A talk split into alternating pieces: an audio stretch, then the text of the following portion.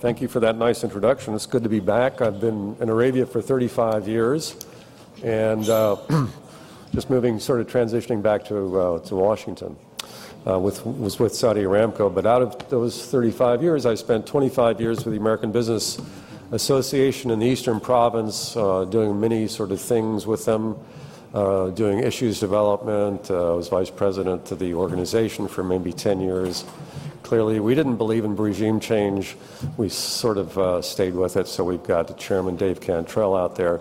But we've also got, uh, I was also, um, during my tenure out there, uh, chairman of the regional AmChams, the Middle East uh, Council of the American Chambers of Commerce. And with the U.S. Chambers of Commerce and affiliation, we used to come back to Washington and run uh, door knock campaigns up on the Hill talking about public policies issues that basically affected trade in the region, basically taxation issues of uh, how do we keep Americans abroad. Um, we talked about building capacity on trade and public policy side of things uh, standards cooperation with the Saudi government to make sure that American products didn't get excluded unnecessarily from the, uh, from the uh, market. Um, we also looked at foreign military sales as a key component of, uh, of our trade posture and security assistance program. So it was a very good 25 years that I had out there with the American Business Association. But the bottom line was that, you know, we wanted to make sure that uh, we maintained capacity out there. It wasn't just easy to, you just don't, I mean, today's world, uh, 2013 figures, uh, $70 billion worth of exports to the, to the region. Um, basically, 75% of that goes to the GCC. That just doesn't happen by somebody calling up and ordering off the internet. It doesn't happen by having Amazon deliver by FedEx. You have to have a sales force out there, Americans committed on the ground. You've got to basically make sure they stay there. Sustainability is key. We're competing with international trading partners that basically have a, an advantage over us. Uh, Americans that go abroad are taxed based on citizenship and not residency. Um, all other trade competitors, except for the Philippines, are based uh, are taxed on uh, on residency. So, you know, as unfortunately Dave Camp was getting the message up on the Hill, Rep Camp was uh, chairman of Ways and Means, and he was coming to the conclusion that maybe a territorial based taxation scheme would be advantageous. Unfortunately, he's decided to step down. So again, we talk, and we will be talking that uh, in the coming years as we continue to march up on the Hill. Basically, once a year they bring back, the American Business Associations bring back about 30 business leaders. Many of the people, uh, corporate reps out there, go to the Hill for about a week of discussions, and we, I think, run about 250 to 300 meetings talking on these issues and talking sustainability. Dave Bosch was uh, president of the American Business Association, in the Eastern Province, before moving back to Washington. Les Janka, who's in the audience, I believe, was president of the American Business Association in Riyadh. Uh, the AmCham in Abu Dhabi is uh, vibrant. The one in Dubai is vibrant. Oman is sustaining itself. Kuwait is up and running. Uh, Qatar is there. We've got a chapter in Riyadh and a chapter in Jeddah. So for the last 25 or 30 years, these are the unsung heroes of the trade war. I mean, we have been, and, and also in conjunction with the Chamber of Commerce here in Washington and the Department of Commerce uh, through their uh, commercial attaches, all around the Gulf have provided capacity to compete uh, for American business and, and continue to move forward and build momentum. Uh, but having that's my that's my line. I'm sticking to it. But the basically it's American export Americans abroad equals uh, uh, uh American exports. They generate uh, exports and then and that translates into jobs at home. The metric we used was basically when we talked these issues was about for every billion dollars worth of exports, uh, 16,000 direct jobs were supported or created. Uh, 32,000 indirect jobs were sustained. So if you do the math, it's 70 billion dollars.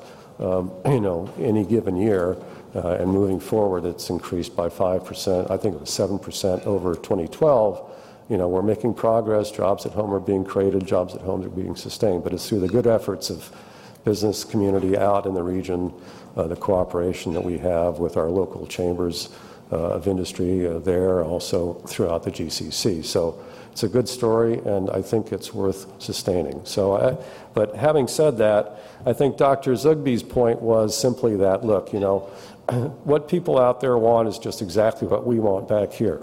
You know, it's education for our children, medical care, infrastructure capacity build, accommodation of new and emerging technologies. So what's the future? The future is when we look at, uh, you know, the number of children out there that are under 20, 60% according to Judith Kipper, or whatever the number you want to use, it keeps shifting, the goalposts keep moving all the time. The point is, either you're, if you're a politician or a political scientist or a historian, you look at this as a tremendous source of instability. If you're a banker, a finance guy, you look at this as a great boon for the future. It's job, it's, it's banking, lending opportunities, housing creation. People have to buy things. You know, families are going to be formed. So is it economically uh, p- potentially a benefit, or is it a political detriment? You know, that is something that the uh, that the business community looks at and says fundamentally, it's good for everybody because if that's you know, if these young people are going to move in and become, you know, with a mindset of being entrepreneurs and creating value and creating wealth and building capacity getting married and having their own children and buying household goods, this is all economic activity that is beneficially a good thing. So, but I don't want to hog the podium because I think we've got some excellent presentations coming up.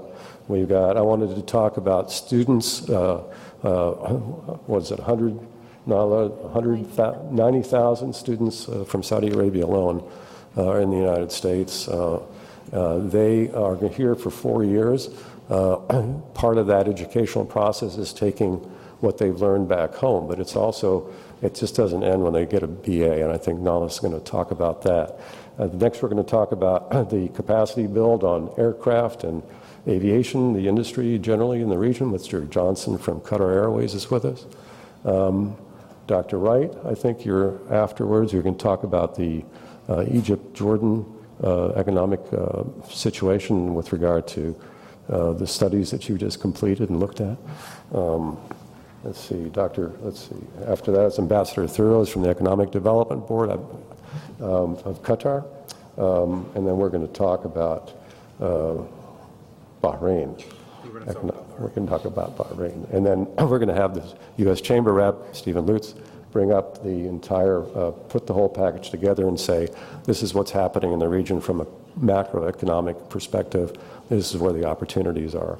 And uh, so business is focused pretty much on the bottom line. So we'll try to keep it short, sweet, seven to nine minutes on schedule, and uh, have some deliverables on terms of insights and opportunities. Thank you.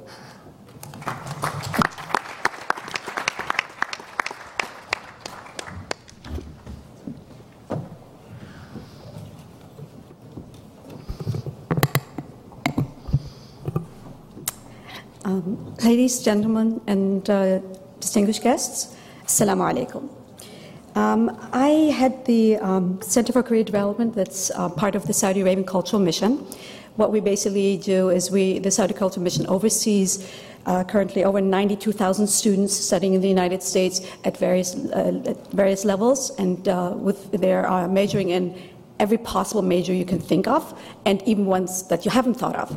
Um, what we do at the center, um, we, um, uh, the center was established in March of 2013 to assist Saudi students in um, broadening their skill sets, deepening their professional experience by connecting them with potential internship and uh, training opportunities in the United States, and also by helping them find jobs in the kingdom with Saudi and international companies.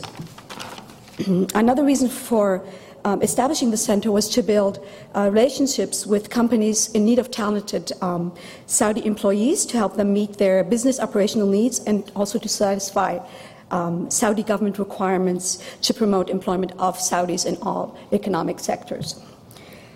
So, um, the need for the center becomes evident when we consider the number of students in the United States. Um, just to give you an idea, currently we ha- well we have 92,278 uh, uh, students studying in the United States, bachelor, masters, masters and PhDs. Um, as I'm talking, the number is changing. It's not um, a static number. It's continuous. It's a very dynamic number. It keeps changing. Um, that number, um, when compared to last, if we look at last year's statistics, we've seen an increase of about 10,000 students. Last year we had 82,547 students. Um, uh, this year um, we um, celebrated the graduation of over 10,500 students an increase from 7,200 plus from last year. So we see the numbers are increasing annually. now that we have done, we have created the center, what are the benefits for students training in the United States? Why do we want them to train here? Well, um, the center is trying to assist students in finding internships and uh, opportunities because we believe that students will gain from their experience. Um, it, uh, these um, internships will provide opportunities for translating classroom learning into um, practical experience. It, it, will provide them exposure to um, potential employers before making um, a final decision uh, uh, or final commitment about their future. Um, they will also provide for, uh, allows for cultural exchange between company employees and Saudi students or and graduates. I mean, being business people, you know that if you have uh, cultural misunderstandings, you may be paying a uh, hefty price because of that misunderstanding. So, by um, working with U.S. companies, you eliminate some of the problems. now, um, now we know what the benefits are for the students. What are the benefits for companies that partner with our center and provide internship and training opportunities for our students? Well, um, there are many, so I, am not going to list all of them, but I will, I will list some of them. One is you, will, you would have access to a large pool of well educated Saudi students. Um, you will have lower overseas training costs of future students because they're trained here instead of taking them over to Saudi Arabia and bringing them back here. Um, you will have an opportunity to know prospective employees before op- um, offering permanent employment. Um, so you're not bound by um, um, contracts that can be uh, difficult to break. And you'll have the cultural exchange between company employees and Saudi students, graduates. So employees get to know what we're like, um, which is off, sometimes different what you would read uh, or see in the media.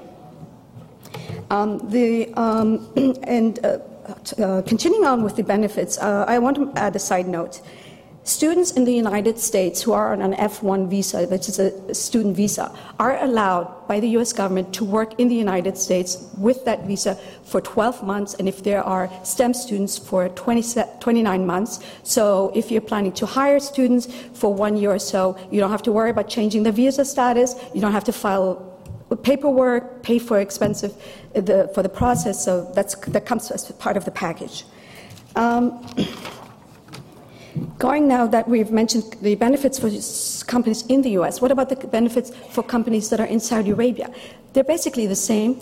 Uh, um, one thing, uh, uh, or two things I would like to add for the benefits uh, for Saudi company or companies in Saudi Arabia is one, um, by um, working with us, we can help them reach students um, for, uh, to fill uh, positions instead of um, them coming to the United States, trying to recruit them, incurring um, costs of travel uh, expenses and all of that.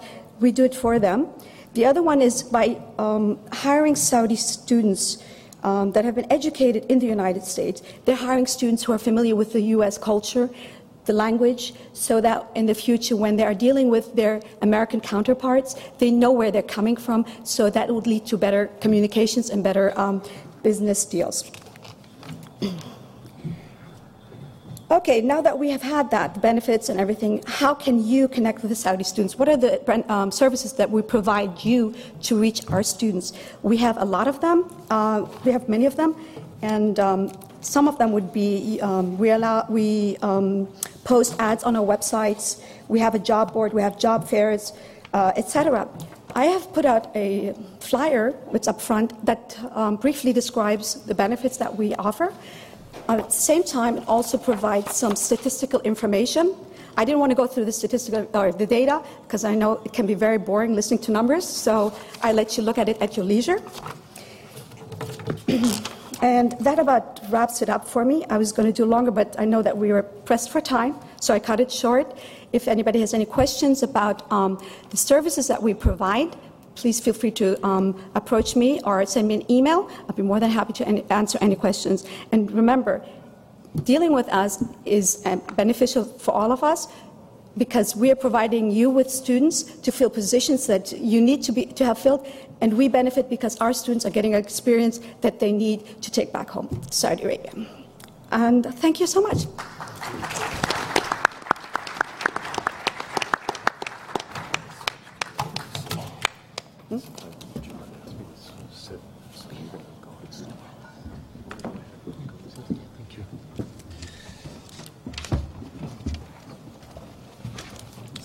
Thank you, John. Um, ladies and gentlemen, distinguished guests, Dr. Anthony, David Bosch, first of all, thank you very much for the opportunity to speak about Qatar Airways today. And today is very poignant because exactly a year ago that Qatar Airways joined the One World Alliance. Qatar Airways is not only a highly decorated rapidly expanding global aviation service, but we are the blueprint for the 21st century airline. A truly global company, meeting the demands of a new generation of international travellers who are flying further and taking their business far beyond borders. The airline business is the most competitive in the world, influenced by a great number of external factors and with margins always under extreme pressure. But despite this, Qatar Airways has grown 30% year on year since inception. From our home in Doha, capital of the state of Qatar, we have expanded to 145 destinations across six continents, serving 18 million annual passengers on the industry's youngest fleet, comprised now of 134 of the most modern, state of the art aircraft. But the company's primary ambition has never been to be the largest airline, but rather to be the world's best airline. Even as we've expanded our horizons, Qatar Airways has received an endless number of awards and accolades for our service, both in the air and on the ground. We are named the, best, the world's best airline in 2011 and 2012 by Skytrax and proudly stand with an elite group that holds the coveted five star rating amongst airlines. But airlines of the 21st century can't simply be about size and service.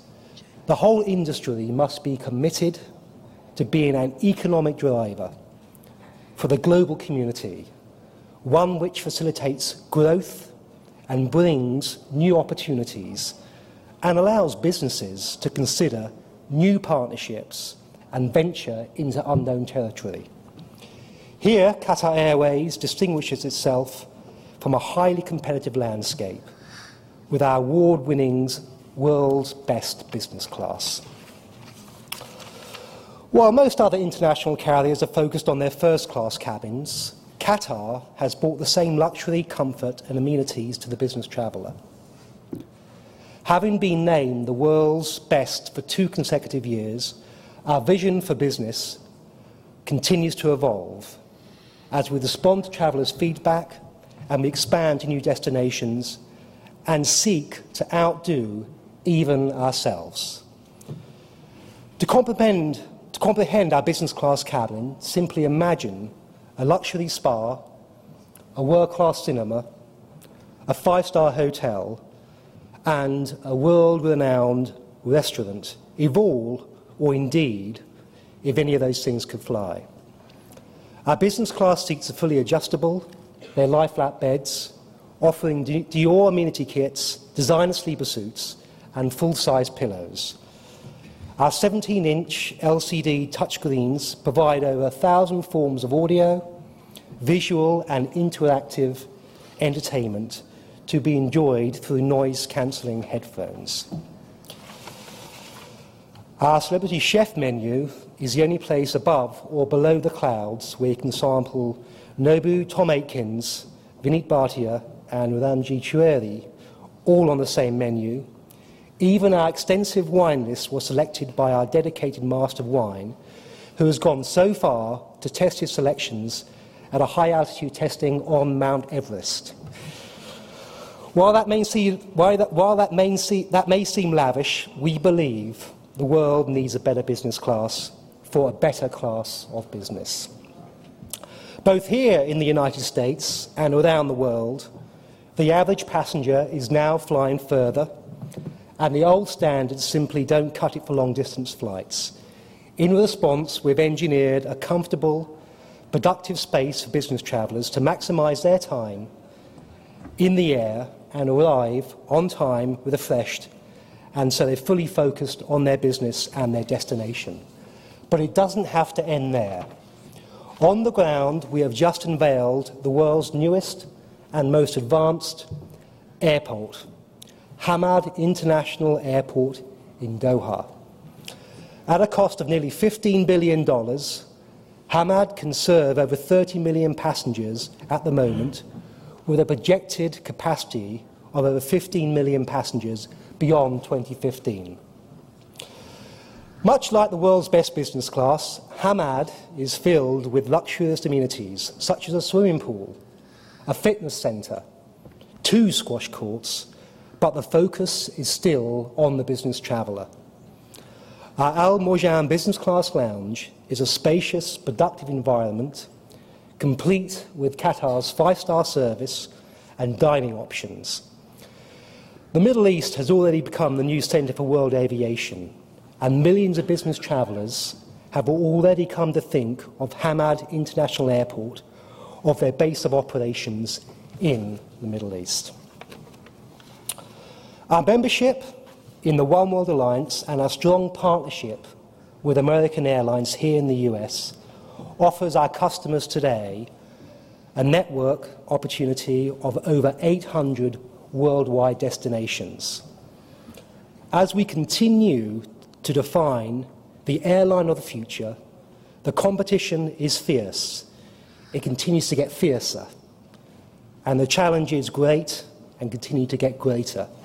But at Qatar, we're confident that Qatar Airways will continue to lead the way as the world's only five star airline, facilitating world class travel, expanding new horizons, new horizons, and most importantly, for all of us in the room, driving global business into the 21st century and beyond. Thank you.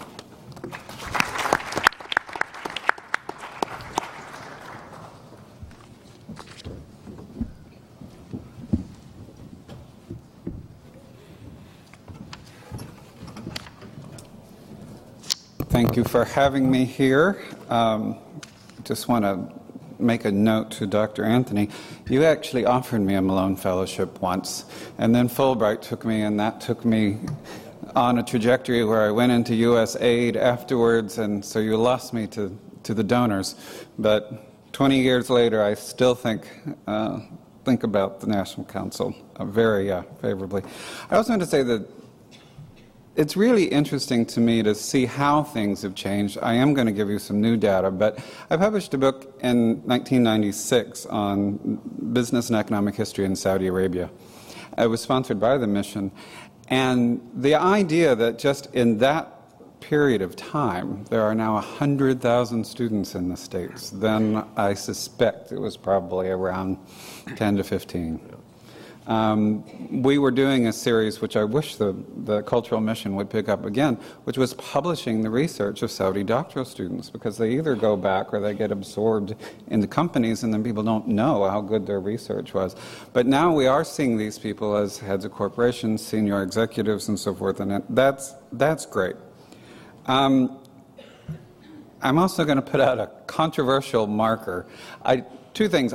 I'm going to try to tie three disparate ideas together, which is based on a, some research series we're doing private sector investment, official um, development assistance, and particularly in the Middle East. And then this idea of group disaffection and data that we're actually sponsoring the, uh, with the uh, Fund for Peace or using the Fund for Peace's data. But I want to, I, I, just want to put it out there. This whole discussion about the youth bulge, I know Andrew Natsios made it very popular, and, and I'm not someone that says it doesn't exist, but that's not enough. And it's also not enough to say that just because it's there, we have to have some policies on it. We have to have distinct skills based investment um, in these countries. We need workforce development that goes beyond foreign investment, and that's one of the things that our data is going to show. One of the things that my company runs for USAID is a global program called the School Dropout Prevention Program. I wasn't really planning on talking about this, but almost every panel has talked about this issue of youth unemployment. Well, by far, by, I mean by far, globally, the, the highest rate of when there is economic shock in a household, that is the highest uh, reason, uh, most likely reason that someone drops out of school. So, unless we start addressing some of these issues at the household income level, you're not going to get past some of these larger policy discussions. Let me, so, let me give you a couple of, of, of insights here. Um, Creative Associates, you may know, is a development consulting firm. We're one of the largest. If you take out the UN agencies, we're in the top five. For uh, USAID, we have some contracts with the Millennium Challenge Account, the World Bank, uh, other international organizations, a few direct government contracts. Now, we're sponsoring two research series right now, um, and I'm, that's where I'm going to draw these bits of data from. One is global trends in development. And we are looking in advance of the post 2015 Millennium Challenge goals, following the process, sees what's coming out of them, and we're trying to drive that down into the country level. I specialize in the Middle East for the most part. Um, then we're also doing a series, and this is the one that's based on um, um, the uh, Fragile States Index and the, the Fund for Peace data collections. Um, and it's on fragility and resilience. And the whole point of this research series is to look to explore the correlates between economic growth or the lack thereof and drivers of conflict. And that's very interesting because what we've done is just take the indicators, the economic indicators out of their 30 some, their portfolio of 30 some, and each one of those has sub indicators, and then we're following this up actually with surveys in country. But let me start with something. 10 years ago, even, certainly 20 years ago, official development assistance, donor agencies by far dominated the amount of money that was going for poverty reduction and other basic things. Today, it's only 19%. Okay? That's a third. That's literally a third of what it was 20 years ago, and it's half of what it was 10 years, 10 years ago. What does that mean? Well, if you look actually um, public has is now 19%. That means 81% either comes um, through private foundations, corporate social responsibility programs, which are now very large, okay, um, all, well, all sorts of investments, Islamic Development Fund, all of these have grown out of nothing. The Dubai Ports Authority now has a very large fund, and of course, it invests in the areas that um, are in its interests, like workforce development. But there's a big change in the global, and in the Middle East, there's even a bigger change because of direct government assistance. Okay, the Saudis giving money to the Egyptians, the Emiratis. So, what does that have to do with anything? Well, so this correlates of economic growth and drivers of conflict series that we're doing. Let me just give you two examples of how this fits together. In Egypt, for example, so right now, the first three countries we're doing, we're f- finished with our study in, in Egypt. We have a, actually an, a, an, analysis of the global data set. Um, Pakistan and then Honduras are the other uh, ones that we're doing right now. We're going to go on then with more um, the Middle East. Okay, so political legitimacy. We want to talk about participation, political legitimacy, these sorts of things. Well, the fact is that if you actually go through the indicators, the seven sub indicators, and then into other, other types of polling, you find out that economic performance, the ability to get jobs, are actually, they really are how people perceive a government's ability um, to um, provide services or to be legitimate. Okay? In Egypt, in 2013, on a scale of 1 to 10, those economic indicators, 10 being bad, by the way, um, was 9. But what's sort of interesting about that was that they really weren't any higher in 2010. Okay? So you have to go deeper than just the unemployment rates. And so what we found out, and this is interesting, um, okay, for example, inequality actually was more of a driver in people's perceptions of conflict than poverty. okay? The fact that someone could be shut out of a job for WASTA, or that investment didn't plan, or that equity uh, isn't achieved. Class inequity in employment was a larger driver of conflict than unemployment. Okay? Now that's really kind of interesting. You know, I can deal with being unemployed. There was a 70% increase in Egypt in the last five years of jobs in the informal sector. Now, this is a big driver of conflict because jobs in the informal sector aren't permanent, they're not protected by labor laws, and they don't actually get recognized investment. So, no formal sector bank loans, and so on and so forth. So, these things become, I mean, so if you look at what are the, not just the economic indicators, but what are the drivers of conflict in, and parallel with them, you, you get a, a really different and I think more defined view. On top of that, one of the other big, the, the, the larger uh, picture fund for the de- development uh, indicators is group grievance and conflict risk. Well, now this is also very interesting because, yeah, you know, governments get on, overthrown by groups. We know this.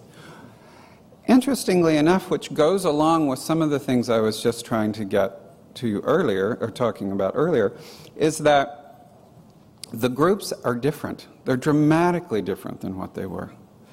The highest disaffection rate among Egyptians was actually the college student age. College students.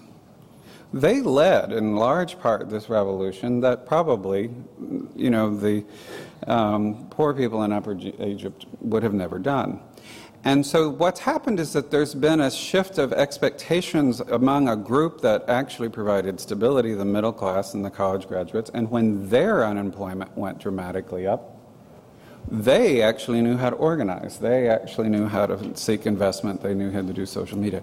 So I think it's very interesting. Now let me give you another one that I, that I personally find stunning and hard to believe, but, it, but once you think about it, I think you can see it. In the minds of many people, foreign direct investment is equated with corruption. Okay, now this creates a really odd cycle. Okay, so you're in Egypt, you're coming out of things. Jobs are the number one thing that Sisi has to do, and formal sector jobs, because the fact informality has reached such uh, extraordinary heights um, means, you know, there's got to be investment, right? But because of the past history, the perception, the Suez Canal development, multi billion dollar development, is seen as buy offs, it's seen as foreign intrusion. So, I don't know how to deal with this, but I want to put it out there. If, if youth, and it's the educated youth that are the most disaffected, if they want jobs but they don't trust the private sector, then we've got a real problem. And I would, what I would put out to the members of the Council and the, the U.S. Arab Chamber and the AmChams around the world is that when your companies make investment, let's think a little bit more. Let's think about putting workforce development for the local populations into the equation into the investment. And I don't mean some offset program where you build a hospital. That would be good. But I mean, you know, when, when you come in, put in the, the training center, because again, among the youth polled, okay, their disaffection with government was also related to the fact that they didn't have, even they perceived they didn't have the skills to get new jobs. And when they see AmCham or universities publish that in fact there's 117,000 new jobs with American companies in Egypt, it's just they can't get them. Or they're going to foreign labor. And well, most of this is in the it's very interesting as well to see these things across borders.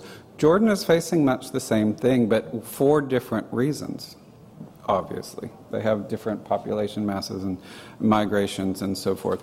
Um, but in Pakistan, for example, on the state legitimacy front, the national government had almost no legitimacy whatsoever. Provincial governments did. And they uh, are actually the reflection in, in provinces of how um, employment and education and, and government legitimacy. In Honduras, the government has no legitimacy at all. It said that, in fact, they didn't look for any level of government for services or jobs or anything else. The, by far, the mafiosos had the power and the resources. So, how does this affect the Middle East? I do want to try to push that. But look, you have in the GCC countries an odd mix of things a really high approval rate of government services. I mean, the Saudis and the Emiratis and the Kuwaitis, I mean, how could you not like the government services that you get in those countries or the infrastructure that they're investing in? On the other hand, there's another study by a woman named uh, Rasha Hakim, 14 country panel analysis, and the return on investment in human capital in the Arab countries is lowest in the world. What does that mean? Does that mean that investment in human capital is going back to the Philippines, or does it mean, you know, what? I don't know, but it's, we have to correct it. Um, the GCC is surrounded by unstable countries, even if it is unstable, and they are investing at records amounts to create political stability. It seems to me that we need to rethink that a little bit in our policy analysis to look at the economic stability that is going to go along with this. Um, I think that the GC countries' um, economies are failing badly in the point of youth employment, and not just youth employment, but again, in, in you have to be really careful about this whole discussion about the youth bulge and youth employment because if household levels, there are many instances where we have invested improperly and household incomes have gone down because the kids have replaced their parents in the workplace. Okay, so it has to be tied to this institutionalization of workforce development in terms of training programs and, and so forth. But this is again in the GCC states, you have this uh, conundrum of they have wonderful facilities, they're not really having wonderful outputs in terms of employment, and particularly in those politically sensitive age groups. So, and regional trade really hasn't gone up. Um, regional investment has actually gone up, but regional trade hasn't. And that's, that's an interesting thing if you're trying to create employment. So I could go on and on. I think actually I'm one of the biggest fans of, of the Gulf states that there are. Um, but I do think that the region itself is screaming for not just a discussion about the political dynamics, but about the economic and the, and, and the employment stabilization interventions that need to happen. Thank you.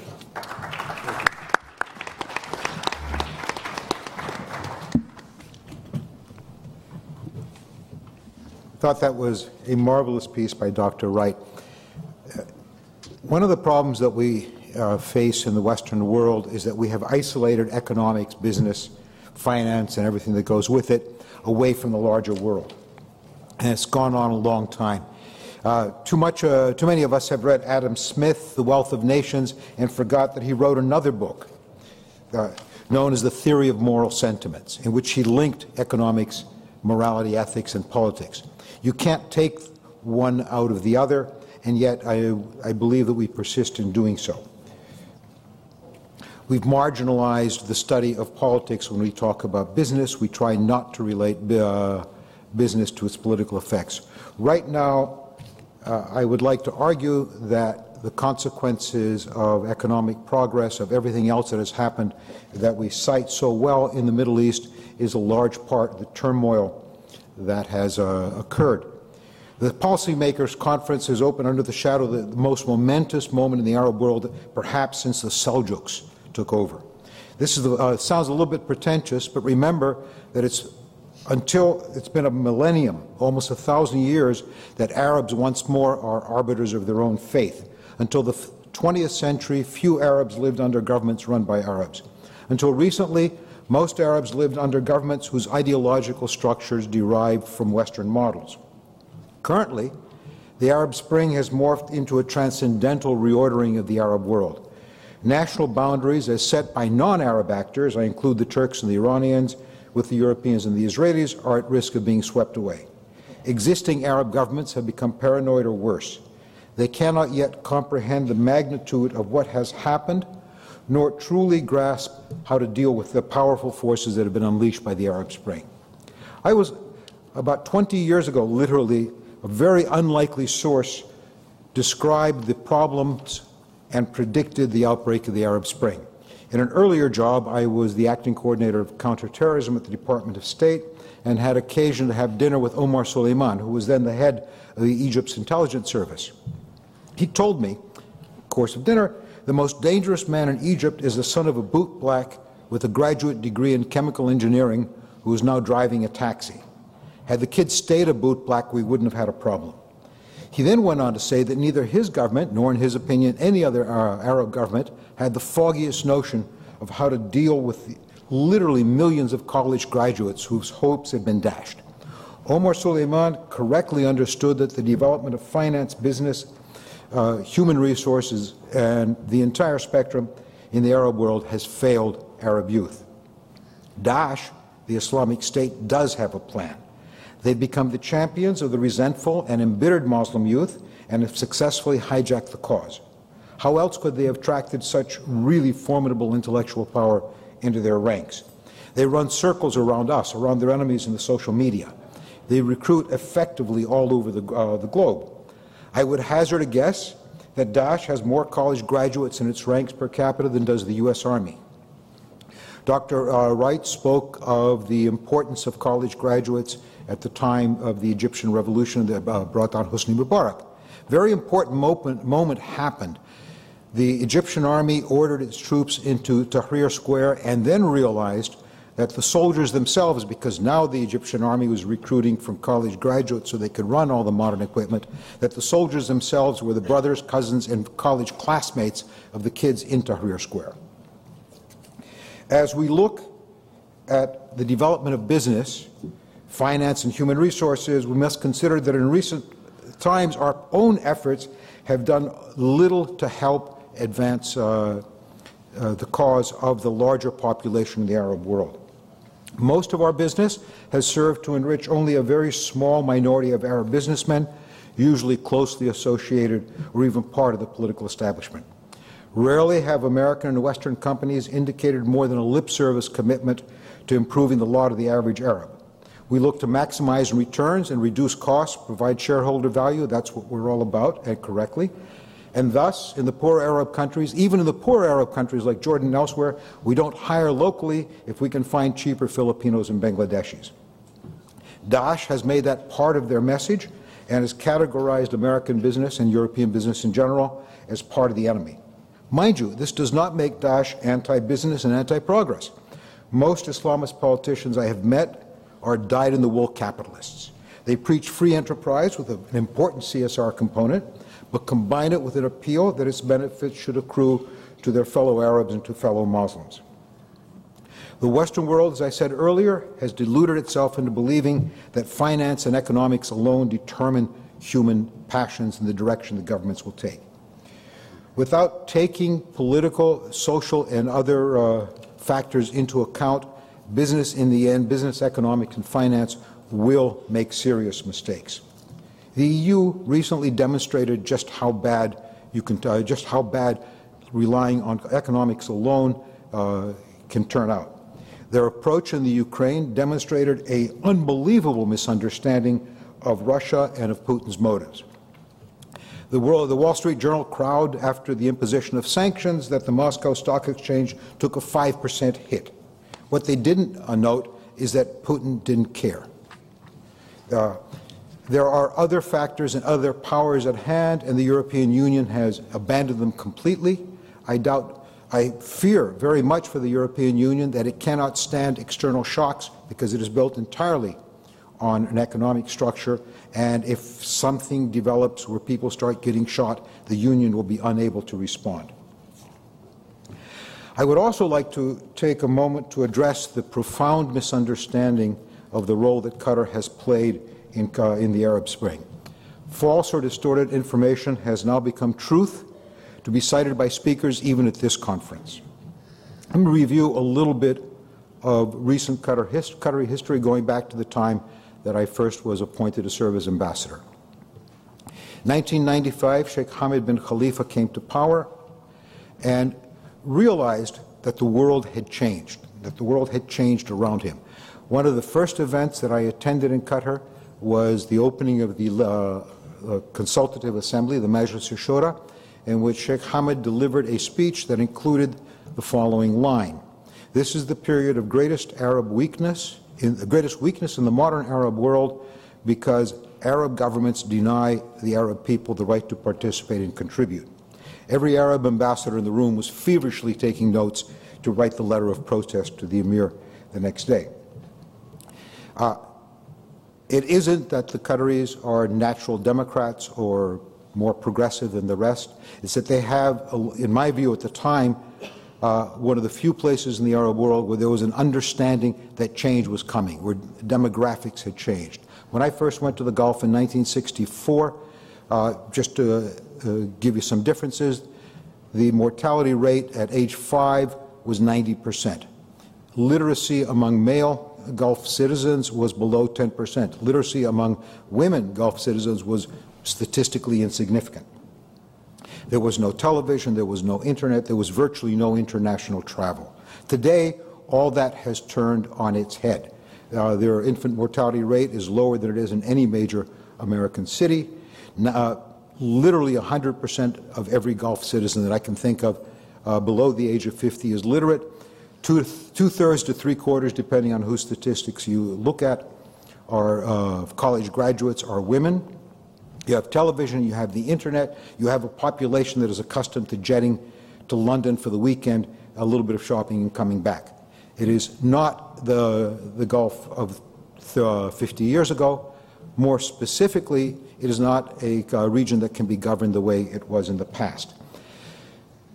The Qataris, Sheikh Hamad understood this is coming and has tried to change his country. In the process, I fear that he has been seen as the catalyst for change in the rest of the region. Al Jazeera, the first truly uncensored Arab news media, has been blamed by many as the catalyst. The introduction of American universities that have complete academic freedom uh, in the country, six of them. The introduction of American think tanks. The 80 odd annual conferences, which were the only place where Arab intellectuals could meet, talk in, uh, in the hallways, and go back to their home countries without fear that somebody was listening and was passing it on to the secret police. Change in, in the Qatari view was inevitable, it needed to be accelerated, and it needed to be channeled in the positive direction. Just as a footnote, at one point, the Qatari Prime Minister Hamad bin Jassim uh, told CNN, he said, democracy is knocking at our door, and whether or not I like it, I've got to open it because if I don't, they're going to knock the door down. So, where does this leave us today? There is an assumption today that Qatar is. Sorry, that was actually telling myself to shut up at this point, so another couple of minutes. Uh, there's an assumption today that Qatar is a financier of uh, ISIS, of uh, various uh, Islamist extremist organizations. A little bit for the record. Egypt. The day that Hosni Mubarak stepped down, was overthrown, Qatar began to provide significant aid to the Egyptian, to the SCAF, to the Egyptian military government. Uh, the Egyptian, the SCAF replaced their government with a semi-independent civilian government. Qatar continued to provide economic aid to Egypt. The, the Muslim Brotherhood won elections. Qatar continued to provide economic aid uh, to the Muslim Brotherhood government. The Muslim Brotherhood was overthrown by a coup. Qatar, like the United States, expressed displeasure but continued to provide aid until the Egyptian government, for reasons of its own, decided that they didn't like Qatari money anymore. Syria is another case in point. Uh, in Syria, Qatar, Saudi Arabia, and Turkey had invested heavily in the Bashar al Assad government because they thought uh, that Bashar al Assad was attractive, modern, progressive, a change from his father, and a person in whom, uh, whom they could count on to react differently uh, in his country and move the country forward. They were deeply disappointed when, the government, when his government responded by simply machine gunning peaceful demonstrations. All three countries piled in to help the rebels. Uh, whether they got their act together right at the beginning is an open question. The fact is that the Qataris were here, Hamad bin Jassim was here in Washington, basically begging the United States government to say, how can I help the revolution? Please give me some guidance. Please give me some, where do I put it? And unfortunately, we dithered. Uh, and I've really run over my time, so uh, my apologies. I would like to say that Qatar is a really great place to do business. Uh, uh, Mr. Johnson has understated just how comfortable Qatar Airways business class is. And, uh, and anyway, thank you very much.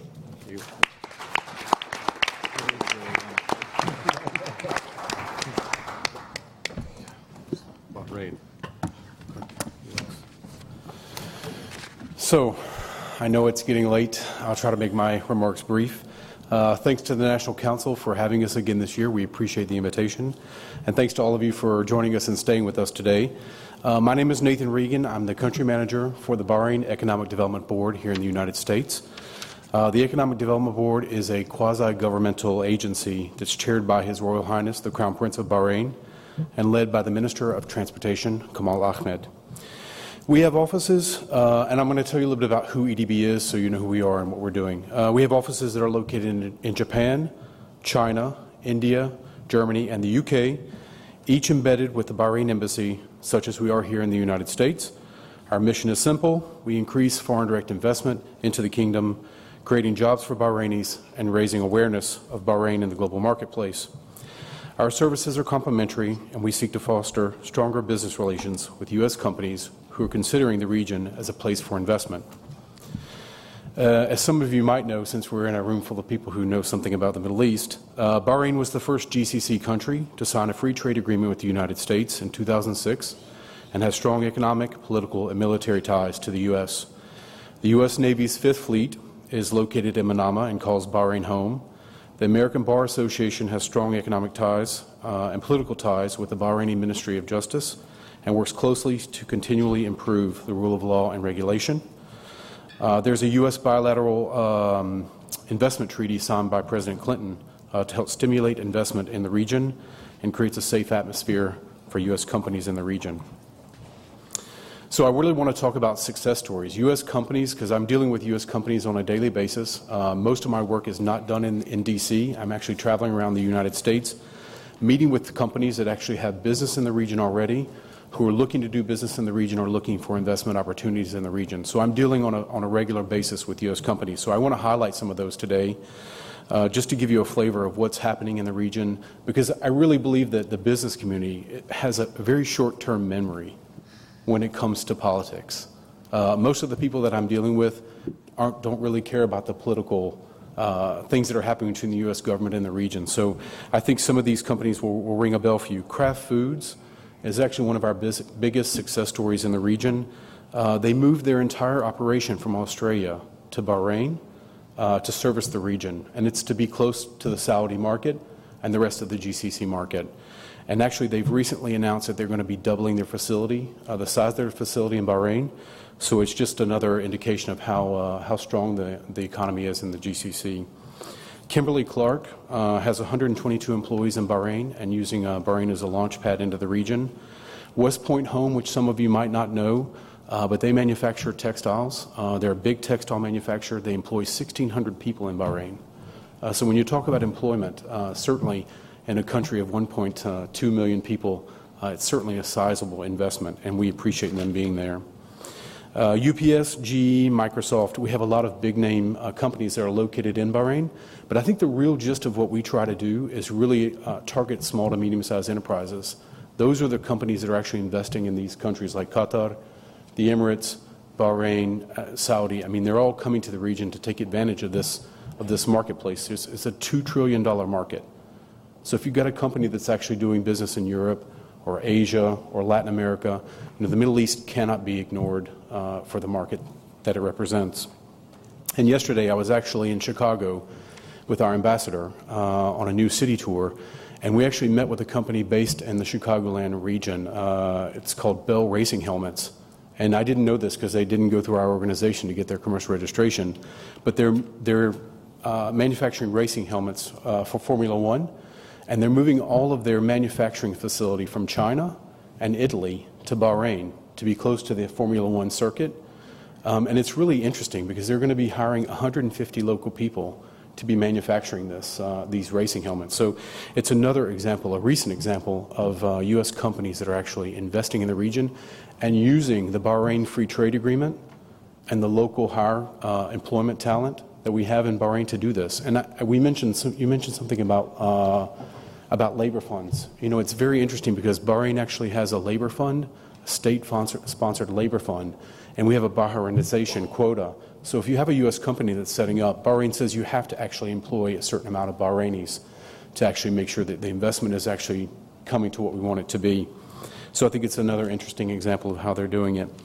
Um, this year alone, we actually already have 12 U.S. companies who are seeking a commercial registration uh, to begin doing business in the GCC out of Bahrain. Uh, last year, we were successful in attracting more than 35 companies from more than 20 markets across North America, Europe, and Asia, resulting in $114 million of investment, uh, which was roughly 12% higher than 2012's figures, which I think is interesting resulting in uh, 800 jobs that were created for local Bahrainis. Um, and these are in sectors from financial services, logistics, manufacturing, healthcare, and ICT. Um, a couple of key figures that I want people to know today uh, before we leave, other than the free trade agreement, that Bahrain is actually um, has a 0% tax so I kind of have coined this phrase that we're kind of the Delaware of the Middle East because we, all these companies are coming and setting up in the region and taking advantage of a free trade agreement and a 0% tax, which I think is very interesting. And it's a 0% corporate tax and personal income tax. Um, we also are offering something rather unique in the region, and it's 100, percent ownership. Um, in some of our competing markets, um, if you're setting up a business, you may be required to take a local partner at a majority stake. In Bahrain, we don't have any free trade zones, and there are no requirements for uh, partnerships. We certainly think that you should take a local partner, especially in the region, but it's not required for you to do so. So I think it's another unique factor that sets Bahrain apart. Um, I mentioned Tamkeen. Um, yeah, those are the reasons that I wanted to talk to you today about Bahrain and the economic development efforts that we're doing. Um, I think it's really great that we have uh, the Qataris and all of our neighbors uh, next to us that are actually doing the same type of efforts. And certainly Qatar Airways uh, and Emirates and Etihad are all really great drivers of economic development. Certainly having a direct flight, we, we appreciate you opening all your direct flights uh, into the region because it allows U.S. businesses to actually come directly to the region and do business there and makes it very convenient and comfortable. So thank you for your time today. Appreciate your attention.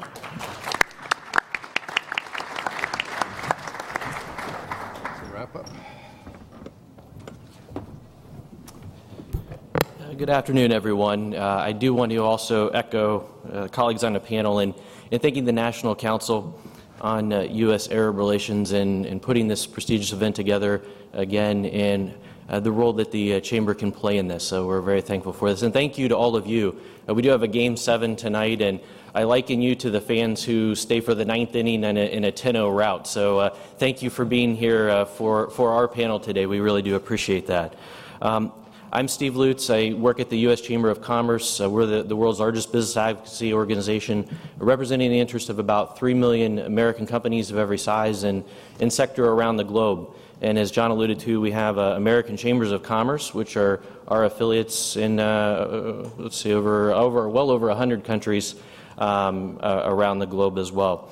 Of course, we're known for our domestic work, uh, particularly here in Washington with Capitol Hill and the alphabet soup of regulatory agencies. Um, but in fact, the Chamber's uh, international division is our largest.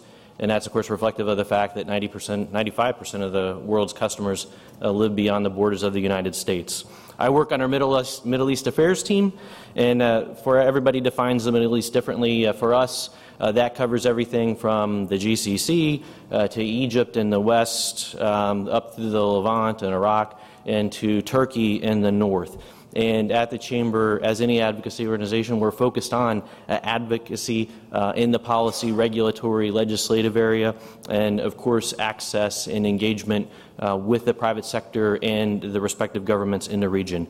And my, my thoughts, my impressions here are, are really uh, basically influenced by that daily activity, uh, working with kind of U.S. corporate America, SMEs, uh, the governments in the Middle East, and our U.S. government, and of course, uh, those in the private sector uh, in the region. Those are the folks that we work with on a regular basis. And perhaps most importantly, I think that the big thing taking, that we take away uh, from our conversations and our interaction with those stakeholders is uh, that the corporate perspective on the Middle East uh, from the United States is quite strong. Um, and of course, you know, there are many companies that have been in the decade or have been in the region for decades and they're, they're well established. Um, but what we see is that the entrenched companies, um, they're expanding their depth, they're making new, new investments, and, and really growing their footprint. And we're seeing more and more um, American companies entering these markets for the first time, and many uh, outside, outside the multinationals, so, you know, the traditional kind of SMEs. And they're finding, I think, a, a receptive, welcoming governments, business partners, and certainly customers and this is, of course, very important. We're in a global economy, as we all well know, and we're competing with the Koreans, the Chinese, uh, the Europeans, and many others. But at the end of the day, I think as you uh, talk to people in the region, American goods and certainly American services remain the gold standard. So the door is wide open for those companies that are willing uh, to get into the region. Um, of course, it's very difficult to generalize across the entire region. Each company has its own unique opportunities and challenges when it comes to doing business. And many on this panel have uh, talked uh, about some of those specific countries and, and, broadly about trends in the region. Um, just for the sake of brevity, you know, I kind of lump it into uh, three categories, uh, three kind of uh, areas. And of course, you know, first you have uh, the GCC states where a primary differentiator is stability. And uh, the governments are stable, there's continuity, and for businesses, you know, of course, that's a, a lot of greater certainty and less exposure for their investments. And while, the, uh, while certainly the business environments and the ability to do business vary um, across the GCC when it comes to things like the regulatory framework, uh, protection of intellectual property, um, there's certainly a desire among the GCC countries to grow trade and investment in the relationship uh, with the U.S. private sector. And what we're seeing from uh, GCC, uh, the leaders, is that there's an eye to the future. Um, as we all know, of course, the development of the, the oil and gas sector has been instrumental to the development and the economic progress of these states. And while the sector, of course, will remain critical for many decades to come, uh, the leaders in the GCC are wisely, you know, looking to develop and diversify their economies, pursuing quote-unquote vision plans, and looking to broaden their, their, their emphasis and their investments into building up kind of a knowledge-based sectors, uh, very important. And since other panelists, I'm going to try to cite one, um, one country in each of the three buckets, and I know we've kind of cut, we've well covered Bahrain and, and, Qatar. So, using the UAE as an example, in this category, the Chamber recently hosted uh, the Minister of Economy and Minister uh, Al Mansouri. He spoke of their visionary uh, economic plan that promotes investment and growth in these knowledge based sectors. He specifically cited uh, renewable energy and the development of Masdar City. Um, for those of you who aren't familiar with that, you know, it describes itself as an emerging clean tech community that offers a creative and an entrepreneurial atmosphere where businesses can thrive and innovation can flourish, all within the sustainable community that seeks the lowest environmental footprint possible, all done in a commercially viable manner. Um, in the UAE and in fact across the GCC, we see many other opportunities and investments being made in healthcare and information technology, education, tourism, and of course, you know, building on what are modern, efficient green infrastructure systems to support their growing populations and economies. um, which of course brings us to two big events coming up. Um, of course, in Qatar, we know of the, uh, the upcoming World Cup in Doha, in UAE. You know, they'll host uh, Expo 2020, the first time this World Expo um, will appear in the region, expected to attract 25 million visitors um, to the expo. So incredible opportunities there associated with these sort of monumental events. In closing out this category, um, I would just point out that American companies, of course, served as a key partner in the development of the energy sector. And we believe, of course, American companies are and will continue to play uh, as key partners as these respective states develop and build out these knowledge based sectors and prove critical to future generations and the economies for decades to come. Moving to another category, um, we categorize that as states uh, you know, in turmoil, um, some experiencing outright conflict. And one I'm very familiar with and that I cover at the Chamber and, and work a lot on so I'll use that as example is, is Iraq. And the Chamber has been very active, and I know Ambassador Faily uh, a good friend of the chamber was here. Um, we've been very active there in trying to grow this commercial relationship. And of course, we're all very familiar with the, the horrific emergence of ISIS and the threat it directly poses, and as well as the ongoing uh, sectarian tensions and uh, the Baghdad Erbil uh, struggle with uh, territorial and resource issues. Uh, but despite it all, there remain significant opportunities for those that are willing to pursue and engage in the work there. Um, as you can imagine, Iraq essentially needs everything. And it needs the traditional civil infrastructure, roads, bridges, ports, uh, water and sewer systems, electricity production, and a grid. And then, equally important, in the social infrastructure, uh, housing, schools, and hospitals. And American companies uh, can and are uh, outside uh, what we would think of as the traditional companies that fit with Iraq. It's not just energy and defense. We see many other types of companies in a lot of other sectors that are in Iraq and they are doing business and two that we've been working with at the Chamber um, are in Basra, uh, the quote unquote commercial capital, deep in Iraq South, uh, insulated from ISIS. Uh, for example, I'll cite two to give you a couple examples. One is a, a small company based in Virginia, the Intelex International. They've begun a, a construction system to basically streamline uh, the ports in, in, in, in Iraq. And this port capacity management system will provide scheduling predictability, it'll bring efficiencies, it'll save costs. And right now, it's, uh, it's going to be implemented early in next year in Umm Qasr, the largest port, and then they'll expand that to serve secondary ports in Iraq. Another example, also a Virginia based company, Nawa. Um, they're managing the port of Basra, uh, which is located on the Shatt al-Arab. And again, a, this is a, a containerized terminal that they're running. It's a, it's a hub for um, Iraq's oil and gas sector, as well as the merchant class, uh, doing uh, important work there in Basra.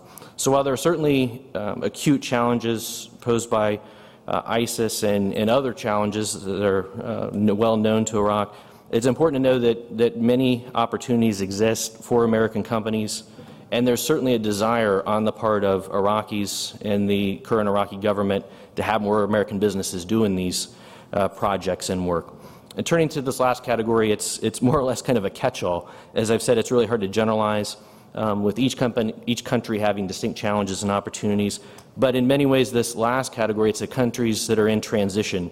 Uh, for example, we know in Jordan, you know, they're having to deal with the massive influx of refugees, and that certainly impacts their economies, their budgets, and what they're able to do. But I'll use the example of Egypt. We've talked a lot about Egypt. Um, I'm familiar with Egypt and we do a lot of work with Egypt. And of course, they are certainly in a transition um, on their fourth government since the fall of Hosni Mubarak. And what I can tell you is, at least from the U.S. corporate perspective, interest in Egypt right now is incredibly strong. Um, the Chamber, in two weeks, we're going to lead the largest business mission we've ever done in the his, whole history of the U.S. Chamber, not just to the Middle East, but anywhere in the world at any time to Egypt. Um, so we're very excited this, and it just really underscores the interest and level of optimism that the opportunities in Egypt have to offer. Um, we see under President Sisi's leadership an administration that has acknowledged that they need to pursue things like fiscal, labor, tax, regulatory, uh, real estate reform to improve and make a business climate uh, that creates a more dynamic Egyptian economy and is more welcoming to foreign investment and uses that investment wisely. And we certainly see progress on subsidy reforms, a long way to go. Um, and they're working to improve the investment law, and they have a new investment minister that comes from the private sector and gets it at the end of the day. Um, we've mentioned that the flagship projects like the Suez Canal expansion project, um, and there's other opportunities as well. That's not just all that's going on in Egypt. We see them uh, looking to uh, expand and do work in the Golden Triangle in areas of mining and industrial development, uh, Cairo Airport. Um, and we see them making regulatory reforms and investments in other key sectors like agriculture with an eye to food security, health, and IT. Um, again, all with an eye to move Egypt forward. So, in conclusion, I would just say there really are incredible opportunities for American companies throughout the region. Um, businesses shouldn't let the media headlines drive where your interests are, how you make your assessments of these opportunities. The ease of doing business and the specific opportunities and challenges certainly vary country by country. And we would just encourage all to get in the game if you're not already, because certainly our global competition, they're there, and we just can't afford to sit on the sidelines. And perhaps most importantly, these countries want American companies there. They want our products, they want us working on their projects, and they certainly want our services. So thank you very much. And again, thank you to the Council.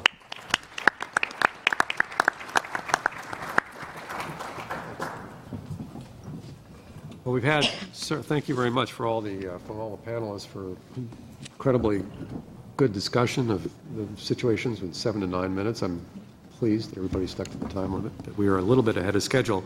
We have three questions that came in from the audience. If there are any more, please send them forward. One was basically, the first one was to, went to Qatar Airways. Uh, we talked about Qatar, uh, the accolades of the airline, obviously five stars, but uh, the question is operating complexities. What are the operating complexities of an airline and air travel in Arab countries? And then there was also a follow-up, I think, with regard to the Qatar's interest in sub-Saharan Africa. So uh, if you could handle those. Thanks, John. I'll, yeah. I'll, answer both, if I may, at the same time. Um, just in terms of, um, of, of, growth, um, Mr. Theodos um, mentioned the incredible growth of well-being um, in the region over the last 50 years. And um, air transport and the airlines there have taken a, also a very uh, progressive uh, approach in developing um, services, a progressive view on expansion um, within the Arab region um, and beyond. Um, simply, um, our, our, model is like other airlines in the Gulf and uh, around the world is uh, we look at markets, we look at whether they're economically viable and whether um, that route is able to be served and whether the license um, is uh, available. And that's the model we'll continue to use uh, and other carriers in the region and, and around the world. And um, I mentioned earlier that Qatar has over 70 billion dollars worth of aircraft on order. We need to fly them. Um, we need to continue um, growing um, the region uh, and growing opportunities to and from the region, and also opportunities to the businesses who um, who you belong to and are part of your networks, um, and also opportunities. Uh, we've just launched our 145th destination, uh, Djibouti. Uh, the question came is, uh, what are we? Are we interested in uh, developing further services, particularly to sub-Saharan Africa? The question is yes, and once again we'll use the same model. Is the market economically viable? Um, do we have uh, the right capacity for it? And if the is a license available? And if all of those three get the green light, um, we will seriously consider um, operating the service. Thanks. Okay, thank you. Uh, the next question came from the audience. Uh, should the Arab world and its American business partners embrace or reject the informal economy, primarily Hawala networks? So I'm not sure who wants to take that. But, but uh, repeat the question? It was um, should the Arab world and its American business partners um, embrace or reject the informal economy, primarily Hawala networks? So I'll take a run at it. I think the, door, the barn doors uh, closed on that one. Uh, the international community, the United States and Western Europe in particular, have already taken such steps as I think we're going to soon, particularly in the GCC, see the demise of the Hawala system. I was talking to the uh, head of one of the largest private exchanges in Qatar. The Qataris have now uh, instituted uh, a, uh, a, regulation that every foreign worker working in Qatar must be must have a bank account, uh, and that the bank uh, and that all his salary is paid into the bank account. Uh, and even though the banks don't transfer money for him. He takes the money to uh, to a private exchange because they charge a lot less and they have a greater reach than the banks do. It is now a the quote Hawala system in Qatar is now, for all practical purposes, part of the formal uh, and legitimate banking system. Okay, thanks. Thank you. Um, last question um, for Mr. Baer. Um, does it mean that you are trying to get Saudi students to get employment in the U.S. instead of having them returned to Saudi Arabia and building their country? So that. Uh, of course, we want our students to come back, but we want them to gain some experience in the United States. Um, because you have a lot of, uh, I mean, there's so many companies here that have so much experience that we still haven't come to that point. So we want them to gain that experience. Um, our goal is for every single Saudi student to return to Saudi Arabia, um, hopefully with an experience. Besides, um, when they come to the United States and they go um, to the college and universities, they acquire, um, uh, they're exposed to the academic life um, uh, as they um, enter the social, uh, the, uh, communities and so on, they acquire the social uh, experience in the social life, the American social life. By going to American, uh, working with American companies in the United States, they take it one step further and they get some experience in the working life of Americans, um, so that um, it completes their total experience in the United States. So when they come back, they are um, they have really truly experienced American cultures. Um, I'm, I, I, haven't had the chance to mention it, but uh, in 2005, King Abdullah um, initiated the um, King Abdullah uh, uh, uh, Scholarship Abroad, and it had two purposes. One was to um, for our students to gain. Um, I mean, acquire a good education. But the other experience, uh, other um, purpose of that uh, program was for them to acquire cultural experience. And by going getting the, that, the uh, academic experience, the social experience, and the professional experience, we feel that they truly um, have acquired a global experience, whether it's in the United States, where nearly half of our students are, or elsewhere. Um, we have them scattered all over the world. But definitely, we, are, we do want our students to come back. Is there a risk that they will stay here? Yes. But um, I am, uh, when I started take, uh, working with the students, I was pleasantly surprised um, that the majority, practically all of them, do want to go back. They just want a chance to experience what it's like to work at an American company in the United States. Yeah, thank you. I um, just as a personal item, um, for about seven years, I um, coordinated the relationship between Saudi Aramco and ExxonMobil and, and Chevron. And um, of that, there were three or four different components of it, but the biggest, most popular, and probably the most productive piece of that relationship was sending interns to Chevron, interns to ExxonMobil. Because for a year they got the experience of what it was like to operate in an environment, in a refinery, with corporate headquarters at very, or different operating departments. And they came back with absolutely new appreciation, new lease on life, and I'm being upstaged by the Qatar draft. Oh, no. But anyway, but I so I think beneficially the college experience, university experience is only one component of it. If you, you know, to business practices are not necessarily transferable to college level. They have to be experienced in the field and they have to be experienced by within a disciplined approach business, U.S. business, refining operations. I mean, there isn't anything more, more strict and, than stringent when you've got a safety standard within a refinery operation, and the potential downside is significant if you don't follow certain procedures. So those are the types of things, you know, that really pay off, and uh, and they all come back and they all say that the best years of their life were at Chevron, and uh, at ExxonMobil. Anyway, so that's, that's what, uh, you know, just to conclude um, very quickly, um, the one thing I've learned of being out there for 35 years is the environment is dynamically changing. Every day is a new day. Uh, every day there's a new opportunity. Uh, just to give you, just to drive home that point, um, I was out in Dhahran in September visiting with some friends, and they said, you know, that stadium that we built for the in Jeddah was a 70,000 seat stadium. It was a, probably a, a billion and a half dollar project, uh, built in record time, two years. The king loved it. He went through and inaugurated it for the first uh, Cup, uh, Saudi Cup uh, game in, in May. Uh, and, and on the way out, he said, you know, why don't we build 11 more of these? And Aramco was charged now with, they got the message in August to build 11 new stadiums all around the country, varying in size from 40,000 seats to 70,000 seats. Now, you know, we're, not we're, but Aramco produces oil. So they are now becoming probably the project management, um, you know, go-to team that will initiate these mega projects. They've had plenty of experience at it, but, but to, you know, I was out there in July. This wasn't even on the radar screen. Uh, September, all of a sudden, it's 11 stadiums. So do the math. It's 20 billion plus plus. Who knows? But anyway, dynamic, changing daily. A new, you know, it's always something new coming around the corner, and it's a great place to do business, live and work. So, uh, highly recommend you going out there and doing it.